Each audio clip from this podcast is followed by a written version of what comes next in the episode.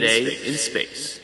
Hello, everybody, and welcome back. This is episode 93, and we are back on the air. I hope everyone isn't super pissed. it's been absolutely crazy the last few weeks. Uh, so let's just get into it and explain what has happened and why it's been radio silence for two something weeks. So basically, long story short is we had to fix a bunch of things with our feed. So the RSS feed, you know, when I first set up the show, was just set up just to get it up, just to get the show out there so that I, I could broadcast everybody and put up a podcast. But I, I didn't really take into account, I didn't know really what I was doing, to be completely honest. So I got the feed up there, but it wasn't set up for long term. It wasn't set up for a lot of listeners. It wasn't set up for, you know, me to be able to put the show out consistently and, and bring it out to people consistently. So now what we've done is worked out all the kinks for for all that stuff, and barring any other technical issues, we're now set up for the future here. So now we can bring this show out every week without having to worry about the RSS feed, which has always been in the back of my mind. It's all been kind of driving me crazy for uh, what almost two years now.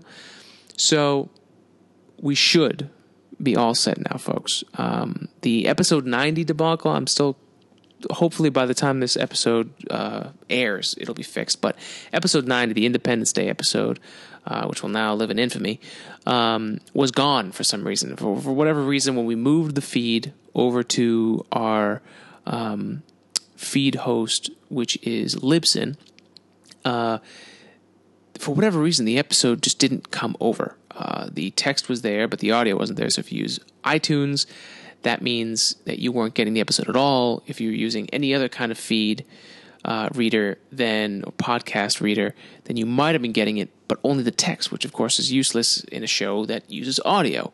So hopefully it's fixed by this episode. If not, we're going to keep working on that. But you should not have to worry about the feed going down anymore. So the feed should be staying up, of course, barring any other technical issues. But if this ever happens again where the feed is down and you're wondering what's going on, first place to look is the website, todayinspace.net.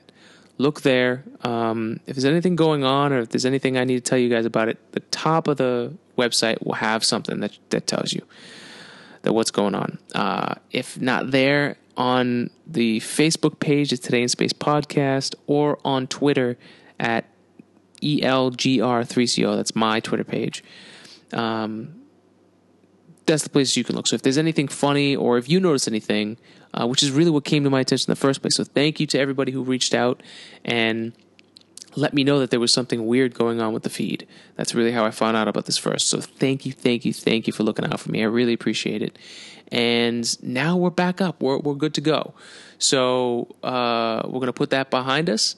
You know, I mean, the good thing is it's the summer, so everyone's kind of out doing things and they're busy. So um, now that the summer is coming to a close, which is so sad, um, you know, we're we're back up and running. So, you know, as always, we've got a lot of stuff planned here. Um, a little business first um, before we get into all the science and, and crazy shit we're going to talk about this week. Um, this Friday at 7 p.m. Eastern Time on the Gag Order Network, I am breaking my political silence and uh, actually talking about politics for the first time on air um, on John Doherty's On the Edge. So, uh, John asked me to come on uh, because I've been supporting the independent candidate, Gary Johnson, uh, for presidency. Uh, I still don't know who I'm going to vote for, but honestly, the two people who are the front runners kind of sicken me, and I avoid the whole thing together. So, uh, actually, was looking for somebody else heard on Joe Rogan's podcast, Gary Johnson. And the guy makes a lot of sense. The guy makes a lot of sense. You know, he's not the most exciting person to listen to. He's not the most boisterous person to listen to. He's not as cool as Obama. Let's be honest. Obama's the coolest president we have had and probably will ever have. So, I mean, to me, I'm looking for somebody who's willing to ask questions, who's willing to take solutions and actually act on them instead of either lying to us or saying a whole bunch of crazy shit. So um, that's what we're going to talk about on that show. I'm, I'm, going on to defend Gary Johnson because he can't find anybody else who's supporting a third party candidate to come on. So I will gladly come on. Um, you know, and hopefully we're going to have a debate about it. I mean, it's politics, so it's going to get messy, but um, you know, you're, you're to have that look look forward to uh, coming up here. We're to do that episode on uh, the Gag Order Network on John's show on the Edge and then uh, later on, maybe this month, whenever we can. Uh, but John is going to come back. My friend John, who's come on the show, we talk about space movies and music and all that stuff. We made Pluto the Misunderstood together. Um, we're going to actually have a politics episode eventually here, uh, and the idea of all this is is not to uh, have a yelling, screaming match, which seems to be what people think debating is, or just politics in general. Um, actually, it's actually a different definition when you talk about it in politics, but that's a totally different thing. You're going to see it from my perspective. You're going to see it from, you know, when me and uh, Music John come on. Uh, you know, we're people. We've we've talked about politics since we've known each other. God, I don't know, uh, junior high. So uh, you know, he's a political junkie. Uh, John Doherty's a political junkie. I grew up with political junkies. So you know, just to give you a little bit of history, I used to be a person who talked about politics a lot. I mean, I, I was the the person who, when I was talking politics. It was me, the person who I was debating with, which I, am putting that in quotation marks since you can't see it, because at that time that's what I thought a debate was, was uh, maliciously giving my side of the argument and not bowing at all to the other person, and that's that the person I was in question mark in quotation marks debating was doing the exact same thing, and I, I, remember watching people leaving the room, people just like walking out and not wanting to be involved at all. Like people coming back into the room, seeing we were still at it, and turning around. Um, so I was that person. I'm not to lie to you. I was that person. Um, but then it got to a point where I realized it really wasn't for me and just got out of it completely. I, I didn't even have it in my life. And honestly, I think a lot of it is a huge, huge, massive distraction. You know, uh, I've I've stayed out of this year's election completely, and, and I'll be com- I'll be completely honest. It has been fantastic, and it's been really, really, really interesting watching it from a different perspective of being a complete outsider. And, and a, um, I didn't plan it this way, but it turned out to be a really, really fun experiment. So just watching people slowly go insane, you know, and it's funny, you know, I'll give you just a quick perspective from someone who was involved in the craze in 2008. You know, um, started off as uh, what I thought was a Republican. You know, I, I definitely thought I was a Republican. You know, I have very, very high ideals for for business and what I think individuals should be allowed to do in America with business. I, I, think from small, from one person to a major corporation, you know, there's no better place than America to do that. Um, but it gets car- it gets carried away, you know. And then I went to college, met a bunch of different people, and you saw a different different side of things, and realized I'm really not a Republican, and I'm not really a Democrat. I'm what I think a lot of people are, which is fiscally conservative and socially liberal. I think people should be able to do whatever they want to do. That is what I believe freedom is. Um, you know, as soon as you start hurting people or, or what you believe in is injuring or harming other people, that's a different story. But everything else should be allowed. You should be allowed to do that. But when it comes to a country and when it comes to a business, which is what a government has to run on because you're using people's money, there needs to be a plan and there needs to be a successful plan, which means you need to have a budget that is going to use that money for the best cause, right? So that's where I lie. Do what you want, but be successful at it. And that means being successful with money, which means business has to be a part of that somewhere. So, um, this Friday, 7 p.m. Eastern Time, I'm going on to give my thoughts and defend our our other options out there because I think Gary Johnson is is is someone who's who he was a governor governor of New Mexico. You know, he's done it before and is willing to put himself out there and make changes, even though they're not popular. You know, but knows how to do it from a business side. He's a businessman who became a politician. You know, uh, I, I'm all about that, and I don't think enough people know about him. So I'll be sharing all that stuff, all the stuff that he stands for that I've I've read about and I either agree with or don't agree with. People need to know about him. That's that's the biggest thing, the biggest downfall with that with Gary Johnson's just the independent candidate in general, even the Green Party candidate. Like not enough people know what they stand for and you're only fed you know two options. Red, blue, red, blue red, blue. It's like, well, there's, there's more options out there. And it's fed as a two party system, and that's a bunch of crap. You know, it's just people don't take it seriously. But most of that is because people don't actually go out and look for it. So I'm already going on too long about this. Check that out Friday. We're going to do another one later on with uh, my friend John. And we will bring space into both of these. In fact, on, on the episode with my friend John, we will talk about some space politics. So we're going to get into that and some crazy conceptual stuff of what could be, what would we deal with in space down the line? What would space policy look like?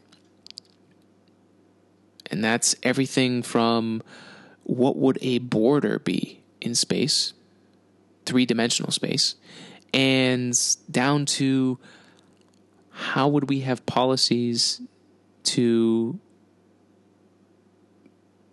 for lack of a better word, I don't want to say deal with, but to create some kind of teamwork with another alien race. How would we do that? What what what goes into that? So start thinking about that stuff because we're we're going to talk about it pretty soon. So let's start this week. And thank you for sticking with us through this this weird period that it's been. But we're back. We've got a whole bunch to talk about this week, and we're going to be back every Monday morning for you guys. So you've got it for the drive, so you can get into work and learn something for a change. All right, instead of listening to that damn radio that keeps playing the same fucking songs every every ten minutes. All right, let's do this. So let's start this week's science with a little state of space. And by state of space, I mean, what is the state of space travel? What is the public opinion? What are people talking about? What have I heard, overheard? And one of the things I've overheard since probably the last episode is something very weird that uh, doesn't surprise me, but I thought I'd bring it up for conversation here. And it's it's it's a misunderstanding of the state of space. And in all three instances,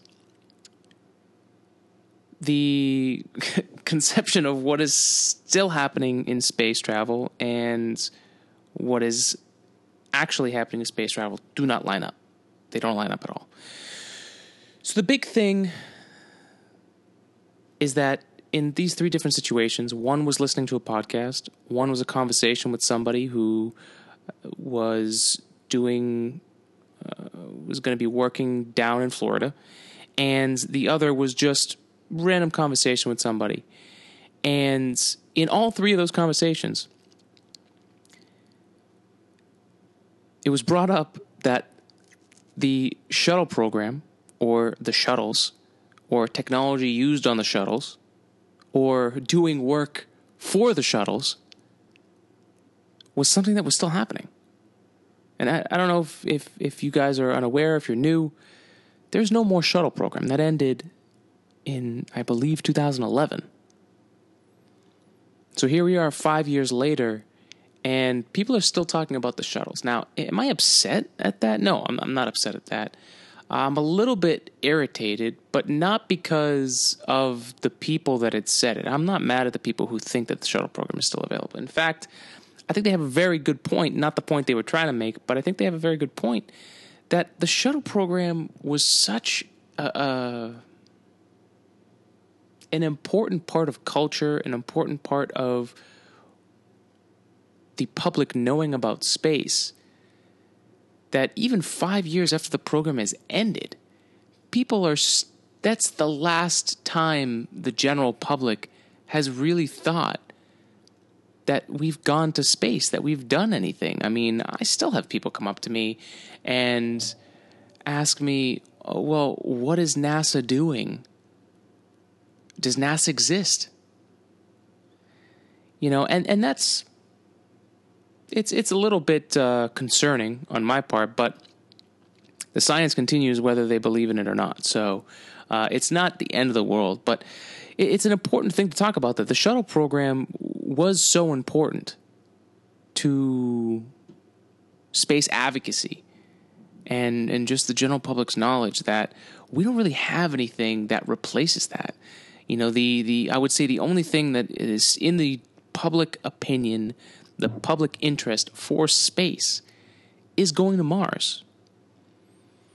And if you look at the history of how that came to be, that had nothing to do with NASA. It really didn't. It, it had to do with these private companies, SpaceX in particular. They're really the one that jumped on the opportunity. And and actually it, it's the genesis of where SpaceX came from.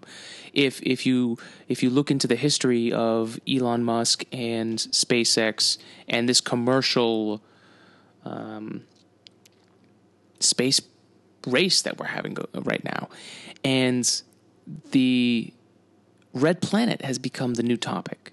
You know it started off as as just a, a general topic the fact that people were had a legitimate plan to go to Mars made people think, man, could what would it be like to be the first person to go to Mars? I would go, like uh, tons of people, not, not me in particular, but uh, I would go once the colony's already set up. would not be one of the first uh, explorers, or no, what's what's yeah, you, would be explorer. I, I would be a uh, a. Uh, I guess if you relate it to the Americas, and the first time the colonists came over, I would be one of the later ones, like maybe uh, you know, like a Ben Franklin or Thomas Jeff, like those guys later, you know, after the colony's already set up, kind of thing, you know. But anyways, that that came into public interest. Uh, I believe part of it was SpaceX. I think another part of it was also the Mars One project, which was really they were taking. It was the first time that the public actually believed that anyone could go to Mars and be the first people. You know, and I've talked about this on John Doherty's show a few times, and I've talked about it on this show many times. Mars One, however a, uh, much of a success it may be in the future, or however much success it's had since its its introduction into culture, they started that conversation. From what I can tell, now if if there's more uh, if there's someone out there with, with a better timeline, please share that with me. I, I, would rather get my facts right on this. But from what I saw, Mars One has started that conversation. And SpaceX picked it up with a real plan, and they're executing that plan with what I could describe as flawless accuracy and and just a tenacity of brain power to get it done. Also, it pushed NASA to finally put together a plan. And, and, and you know, this week, a, a, fantastic video of the SLS booster, which is the Space Launch System, which is NASA's option to go to Mars.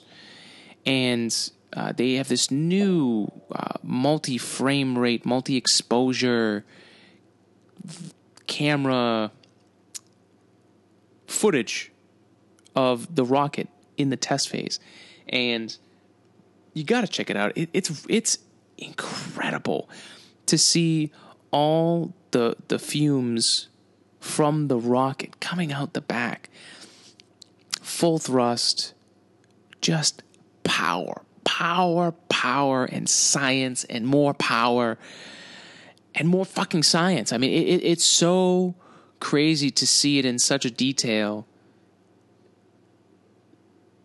that I mean, for me as an engineer, especially someone who went to school and studied uh, gas flow rates and fluid flow rates and really everything that goes around that. What's happening in front of me? My mind goes berserk. I'm sure if you hooked me up to some kind of machine that could read my brainwaves, it would just go like way up from what it was before.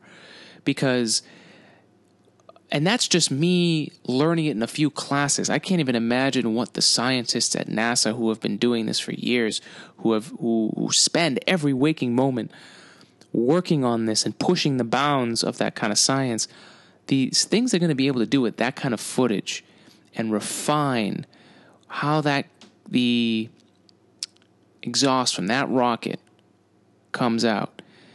They're going to be able to f- hopefully finally tune that rocket to get even more thrust out of it, which means they're going to be using that fuel more effectively, which means they're going to have more fuel to use in excess, or even better, they won't even have to bring up as much fuel, which brings down the cost. Because uh, it's, it's, it's going to be a point I bring up ad nauseum on this on the show. Weight is everything when it comes to space travel. The more weight you have, the more expensive it gets. And the more fuel you have to use, the better off you are. Because the entire mission, until we get some kind of fusion or nuclear generators that are safe enough to launch without us worrying about us detonating some kind of nuclear device if a rocket launch goes long, wrong, uh, you know, right above the surface.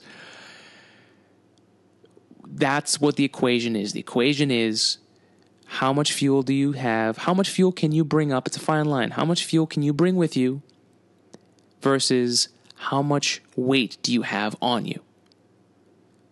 you know and getting off the planet is the first step you know you need all that fuel just to get yourself that's why the multi-stage rockets are the way they are the first stage takes you out of the it gets you moving let's put it that way because to say you're breaking the bonds of gravity is actually technically incorrect because you're always dealing with gravity uh, because you're always falling so gravity is actually the trick that keeps you in orbit but I digress. The point I'm trying to make is the the lighter you can make yourself while having more fuel to use while you're in space to maneuver, to make every single move and counter move, the better off you are. The better suited your mission will be, and the less constrained your mission has to be. You know, if you can put a spacecraft up there that has enough fuel to move around, make all its moves, stop its moves and its momentum if it needs to, and adjust for things that were not planned in the mission, or do more science with the mission once you're up there, then you have a great mission. But it's it's a crazy equation that you have to balance. And I can tell you because I've ran shitloads of Excel files, multiple spreadsheets that calculate all these just insane equations that are crucial for you just getting a mission to work in the first place. Never mind having the freedom to do some extra stuff at the end. Just getting the mission to work in the first place and planning that all ahead of time because once you're up, you're up. There's there's no there's no turning back. There's no there's no reset button. It's millions, possibly billions of dollars in the works, and you need to get it right once. So, just in case you weren't aware of just the, the scope of how difficult it is, uh, just gives you an idea, in case your anxiety just rose a little bit there. You're right, and that's why you see a lot of people in the space program, especially the men, uh, who don't have solid hairlines. They're just gone. oh man. Anyways, back to the point. What what is what is the next thing that is the public opinion's space program? Because now that there's a private sector, it takes out the country aspect of it or the national the yeah, the nationalistic side of it, I guess. Because, you know, without a shuttle program, NASA has really been at a loss for public opinion because people believe we don't send people into space anymore because we don't do it ourselves. We don't have a vehicle, which is what the commercial program is supposed to do for us, which its primary mission is to launch American astronauts on American soil because we've lost that ability since we don't have the shuttle anymore. That was our car ride into space, or I guess technically our truck ride into space. And without that, we've been relying on the Russians, paying out the ass per seat, millions of dollars per seat, if I'm not mistaken. And that's just not sustainable. So, smartly enough, NASA went with the commercial crew program. Two two different companies have won uh, have won the. Sorry, I'm just gathering my thoughts here. Uh, have won the deals to get four guaranteed missions to deliver astronauts to the International Space Station. One of them being Boeing, which is the CST 100 capsule, and there's also SpaceX, which has the Dragon capsule or the crewed Dragon, because there are multiple variations of the Dragon capsule. The original Dragon, which there are multiple variations of this one, but the original Dragon is purely a cargo craft, which is meant to supply the ISS with crucial, crucial supplies and scientific equipment. And they since the last time we had an episode, or maybe it was last episode too, uh, they are on CRS 9, which is the commercial resupply ninth mission. So a lot of crucial scientific cargo on that mission, and, and a great success again for SpaceX. And they recently just won another award, or let me put it this way: they originally had one guaranteed order from NASA for a crewed mission, a human crewed mission with their Dragon capsule to the ISS. So bringing astronauts, American astronauts, to the ISS. And they just recently won their second official, uh, I would say, uh, let's see here. Well, it, NASA ordered the second SpaceX crewed mission. And this is this is a huge step and one of the things that you may be asking is how can they have gotten a second mission if they haven't even done the first one? Which which is a pretty good question. And the the answer is relatively simple. It's it's because NASA is pretty much guaranteed four throughout the contract if they are successful. So uh, Actually, let me make sure I got this right before I start telling you guys just random things. So it says here, and I'm quoting Kathy Lueders, the manager of NASA's Commercial Crew Program, so she would be a person to quote. Uh, the order of a second crew rotation mission from SpaceX, paired with the two ordered from Boeing, will help ensure reliable access to the station on American spacecraft and rockets. These systems will ensure reliable U.S. crew rotation services to the station and will serve as a lifeboat for the mission, uh, for the space station, for up to seven months. So, before we go further into that, it's a pretty important point there uh, that these are not only just things to get us up to the space station, but they are crucial lifeboats and uh, a point of survival for these astronauts that if something were to go wrong on the space station, because it is space and anything could happen, you know, these things will stay up there. These these spacecraft will stay up there for seven months. so that in the case that there is an emergency or, or they someone needs to go home, you know, m- maybe there's a medical emergency, maybe someone needs to go back down and be taken care of. That could happen. Then they have the option to do so. You know, right now on the ISS, it's pretty dicey. I mean, other than the Soyuz, there's I don't believe a human rated craft that could bring people down. There are cargo craft, you know, with the Dragon. There's also the Cygnus craft and the Progress, which is also a Russian craft. But those are all cargo craft. They can't. They they're not fitted to have humans come back in. And if you don't have a human rated spacecraft when you're coming back into the atmosphere, you can't just throw someone, strap someone into a cargo craft because they don't have the right seats and I would assume shock absorbers. So you would just, uh, that person might be mush by the time they get back down to Earth. I don't think they would survive. So obviously having something up there is a, is a huge, huge advantage. And so I, I do want to make a correction though on what I said earlier. It does not mean that each uh, that both SpaceX and Boeing are going to get four each. The total is for four total orders that NASA was going to make for this commercial crew transportation capability con- uh, capability contract.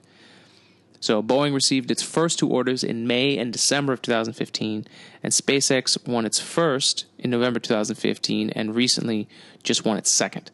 So that that's a big deal. And and so to answer the question I brought up earlier, which is how do they order more missions if they haven't launched yet?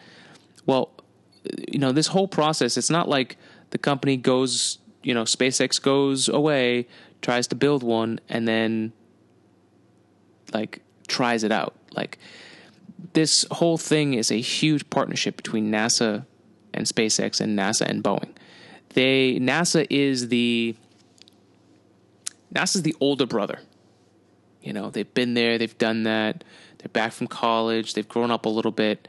And you know what? They've they've got some pretty important things that you might want to learn from, you know? So so NASA knows all the little things you need to do to get into space and to bring humans into space successfully. They're they're the best experienced people to know that. They've got a wealth of knowledge. And they've got all these tests and procedures and qualifications that you have to go through to ensure that it is safe enough to send people. So they are the the gate masters for commercial companies sending trying to go into space and entering this commercial space program.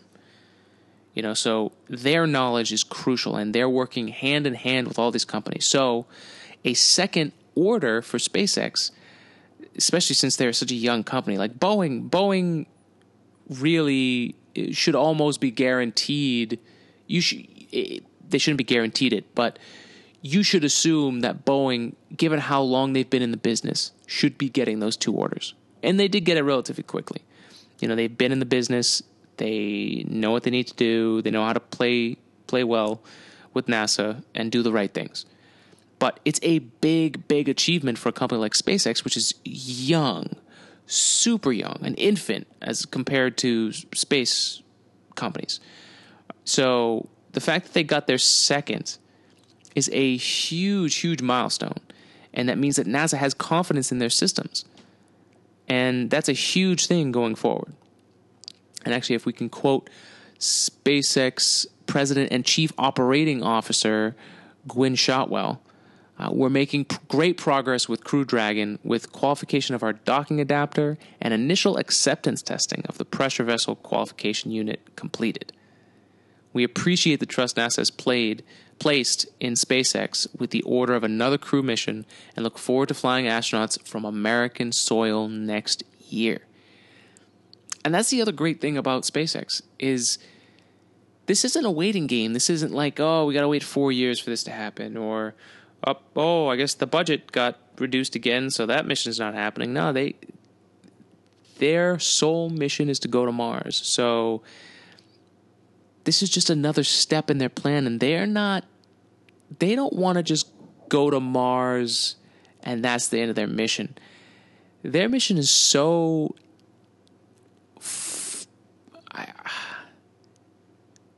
so high, so far, that they want to do it as quickly as possible, as quickly and effectively as possible. And that's the beautiful thing and probably the most frustrating thing that Elon Musk brings to the table.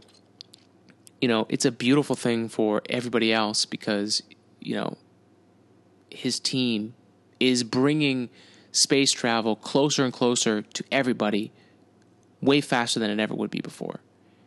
And I'm sure the frustrating thing working for a man like Elon Musk is you're never getting things done fast enough. It's always this has got to be done faster. You know, I mean, there's definitely stories out there of, you know, um, people just getting their asses reamed out about just not getting it done, and and it is. I mean, you got to see SpaceX as the Marines of engineering, a company like that, and that it's the same goes for Boeing.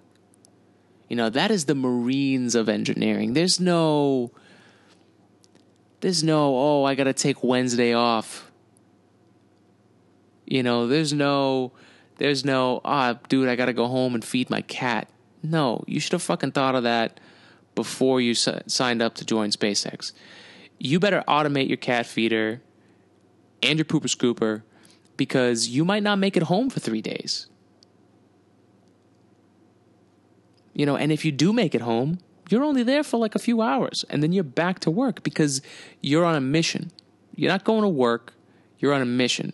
And that's the difference between everyone that works in the space industry and just an average job. You know, and I think that's part of the reason there's a disconnect between, you know, just daily life with a bunch of people is they don't have time to post on Facebook about what they're doing. They don't have time to uh, Instagram the stuff they're doing. Number one, because they can't share that stuff. Uh, but number two, because they don't have the fucking time. They're too busy doing it. You know? So it's it's something I just wanted to bring up this week. And it's a congratulations to SpaceX. And it's just a a way of thinking about it because I've talked to a bunch of people uh, and, and a bunch of people who listen to the show, and you know the kind of consensus is that you know, space travel really is this, it is kind of a niche thing. But it doesn't have to be. You know, I feel like there just hasn't been any good way for it to break into something that everyday people that just every day can can kind of get into it. You know, it doesn't have to be super complicated, and that's what we're trying to do here. So I hope that wasn't too complicated. but you know, if that's that's that's what we need to do is is make these complicated things a little bit easier. You know, um, that's that's what I think anybody who has any kind of science or anything super complicated that they do, if they could just boil it down to something simpler, the simplest way you can explain it, then you're doing everybody else a service and you're also making your understanding of your craft, your science, even better. And that's everything that's chemistry, biology, um, physics, uh, manufacturing, civil engineering, industrial engineering. Uh, the list goes on. If you can take what you're doing and simplify it and make it something that's interesting and something people can jump onto, something quick, then you're doing it right. That's what we try to do here. We don't always get there, but we try to do that here. All right, let's jump into uh, the 3D printing update for this past week. This week's 3D printing update, as always, is brought to you by AG 3D Printing, a place where you can use my engineering prowess and abilities to get yourself something 3D printed, whether it's a school project, a gift for somebody, maybe you got a business idea, or you just want to get something 3D printed, you can come to me. You know, I, I, can I can help you get it done, and that's what AG 3D printing is all about. And it's also about spreading the knowledge about 3D printing and, and telling people about 3D printing and sharing what you can do with 3D printing. So we have a few stories about that this week. And we're going to talk about what's been going on because even though the show may have been out for a week and a half, two weeks, we were busy as all hell here 3D printing. So we've done four prints since the last time we talked, which uh, to some people may not seem like a lot, but it is considering working a full time job and only having three hours a day to work on things. That's that's pretty good. So the first thing was a design from I believe it's Brooklyn 3D on Thingiverse, and it's an SD card holder that looks like a mountain, and the actual name of it is, is the SD card mountain, and uh, it's pretty cool. I've got it here in front of me here. It holds five SD cards, and you know, for me, it was just it was a design I saw that was really cool that I had saved for a really long time, and it was one of those days where I was like, okay, today I'm 3D printing. What am I gonna do? and it's very cool. The slots are kind of staggered, so it makes it look like the cards are part of the mountain.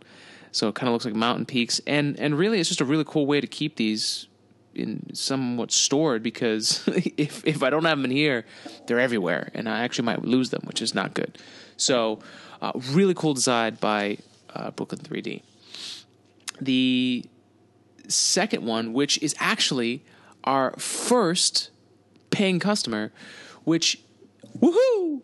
But uh, um, it's a project I had worked on uh, for a company. They have a a a CMM, and a CMM, for anyone who doesn't know, is a uh, uh, a computer controlled measurement system. And it's a measurement machine. Actually, it might be a computer measurement machine. It might be CMM. I'm not 100% sure. but essentially, it's a completely uh, machine operated machine. Uh, machine. Oh my god! I'm just I'm just running around. Anyways, it's a big machine that has a probe on the end of it, and you use this probe to measure parts. And you can take points, you can make planes, you can make lines, you can create all these different features, and basically take the part that you have in real life, and with this probe, take points in 3D space in the program. So this is really important for companies in aerospace, in medical, in uh, any kind of manufacturing. If you have a part and you want to know, I, I made this part, it's supposed to be like this. How do I know what it actually is? That's a big problem with manufacturing is you can design the part all you want, but if you can't make it, then you're shit out of luck. So a CMM is a, a crucial, crucial tool for people to figure out what they actually have. What did they make? So this company's CMM uh, has a, a power switch that controls pretty much all the motors, I believe, and it's located at knee height, right on the back of the machine, which is right next to where these these employees are loading in heavy parts. You know, they got to use a crane, you know, and they have to position themselves to move the part in the machine because if the this big part moves, uh, or or or anything like that, you could damage damage the machine. So you got to be careful. You got to make sure you're positioned for your own safety and for the part's safety. So, but the problem is the switch is located right where your knee is going to hit, and if if for whatever reason you need to pay more attention to the part than your knee, you might kick this switch. And the problem with that switch is if you kick that switch, your whole day is fucked. You just your machine just shut down, which means all the data you were taking is gone. That includes all the different tips that you use, all the different sizes of probes that you use, all that stuff gone. You've got to restart your whole day. So that's no good. That's no bueno in, in, in a company. So uh, I went to task and I designed a knee pad for them. And it's basically just uh, kind of like a D shaped little puck that sits around the switch. And actually, the way we designed it was real uh, we designed it to just the outside limit of, of the switch, which has a little rubber guard on the outside of the switch. And it's so good that it actually snugly fits right around. And because it's a rubber seal, the part doesn't even need to be mounted or anything. It sits flush with the machine and there was no extra work that was needed. So it was a really cool project. It came out really nice. Check out our Instagram page uh, to take a look at it, or on ag3dprinting.com.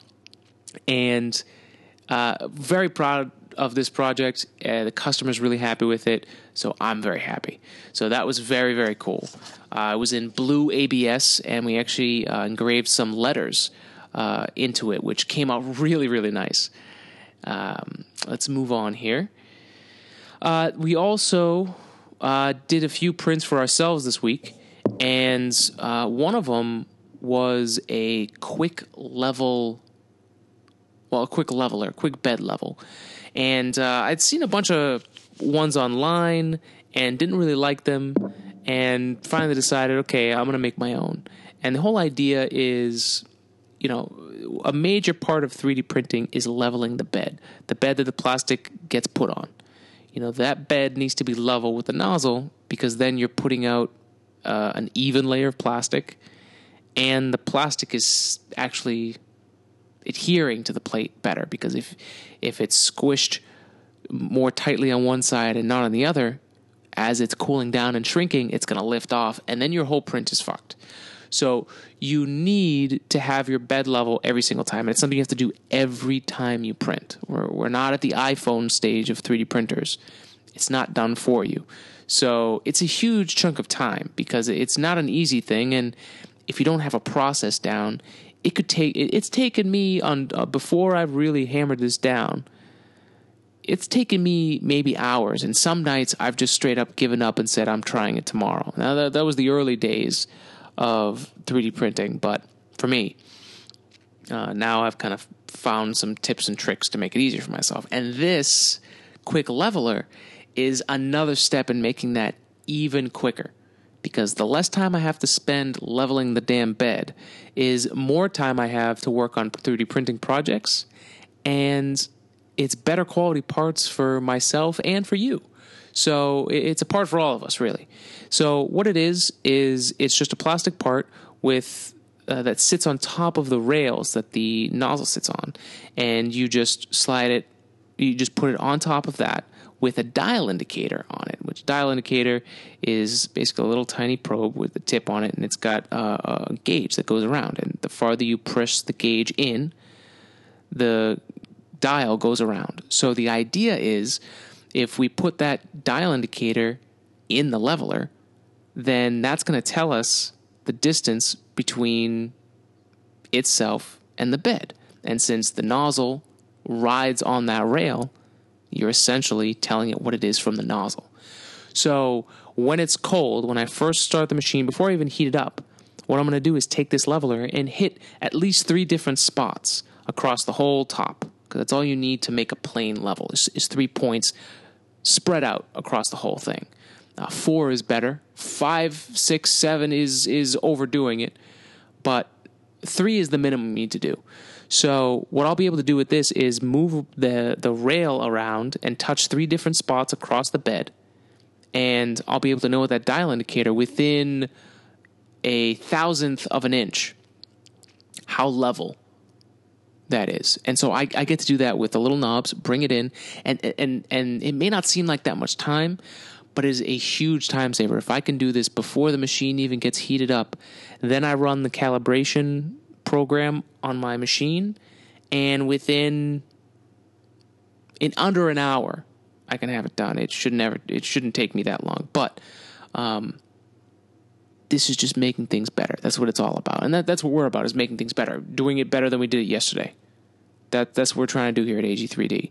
So uh, a huge, huge improvement for us and uh, I'm happy to say I'll be testing that out thoroughly soon, and you'll get a video of how it's going to work. So that way you can actually see it. So that'll come up on our Instagram page soon. Uh, next, and the the last print we did was a uh, a pegboard piece. Uh, you know, I, I, love pegboards, and keeping things off the workspace table is is the way you got to go. Having a place for things is the way you got to go if you want to make things better, right? That way you don't have to think about them. You know, you know where they are, and you know if they're missing. So one of the things that's a crucial everyday thing that I use for every single print is your average glue stick. You know, the same glue stick you used to glue paper to paper back when you were in elementary school. That's what we use 3D printing. And, and the idea behind the glue stick is that it helps keep the plastic adhered to whatever you're printing on. And uh, it's it's it's a craze that kind of happened in, in the last year or so in 3D printing, and now really everybody is using it. I mean, it's just such a great tool. It doesn't, you know, it, it's it's soft to go on. When it heats up, it's soft. It sticks to the plastic extremely well, and it's not difficult to remove the part afterwards, which of course is another huge, huge hurdle to get over in 3D printing. You know, getting the part off after it sticks, you know, getting it to stick is the first part. That's the bed leveling. Getting it to stick is the first part.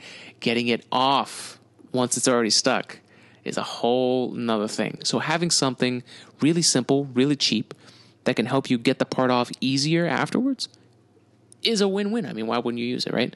So, needless to say, we have to have a lot of glue sticks at AG3D.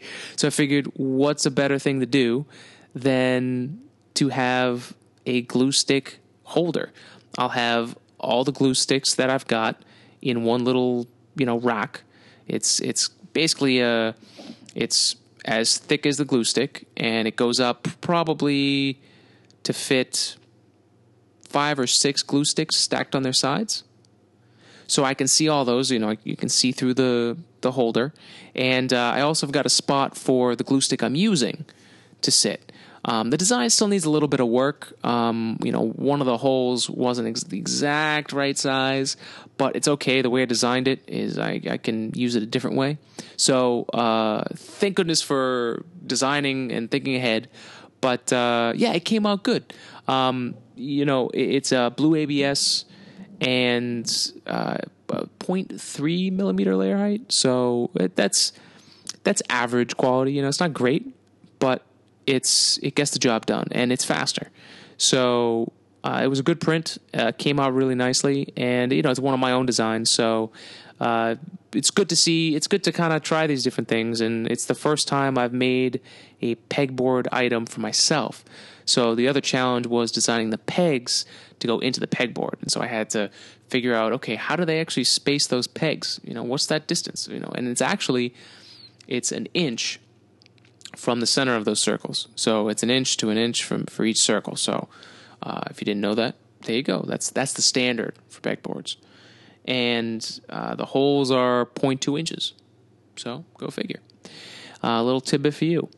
So yeah, so that's that's where we're at right now. We've got some projects coming up here in the future. I've got some some parts for some friends, and really with the school year coming out, coming up here soon, you know, it's time to start thinking about, especially if you're in school or you've got a friend who's in school, to start thinking about what you're going to do with your time and maybe some projects you've got coming up.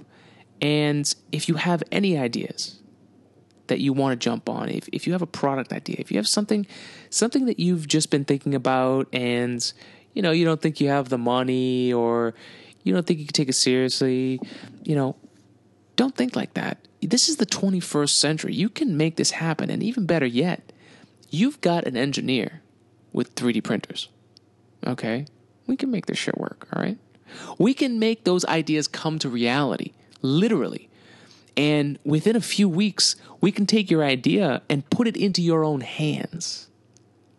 I mean, that's something that's never been achievable ever in humanity. And it's something that you can you can get for what you think of as as no time and almost no money. When you consider you know what it would cost you back in the day. You know if you had an idea that you wanted to sell right? And this isn't even that long ago. Uh, let's just say it's a plastic part right? You would have to somehow make a prototype you know which would have been taking a chunk of plastic and you know cutting it away, whether it's drills or a mill or anything like that, or you had to somehow, you know, make a mold yourself and inject it, or even even more, you, you would have to go pay someone to make a mold, which would then make hundreds of thousands of parts, which cost you hundreds of thousands of dollars, and and you would never get there. You would need investors, and then you'd have to compromise your vision and all that stuff. You don't have to do that anymore. You know, there are there are people out there like myself with 3D printers that have the ability to bring your ideas into life, and all you have to do is come to them with an idea and we can make it happen here at AG3D. That's what we're trying to say.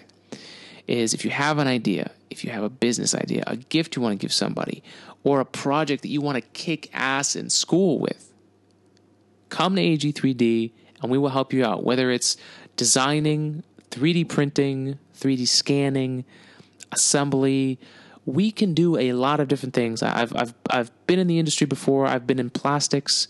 I've I've been in metrology. I know how to measure and design and inspect different items. I know that I'm bringing you the right parts.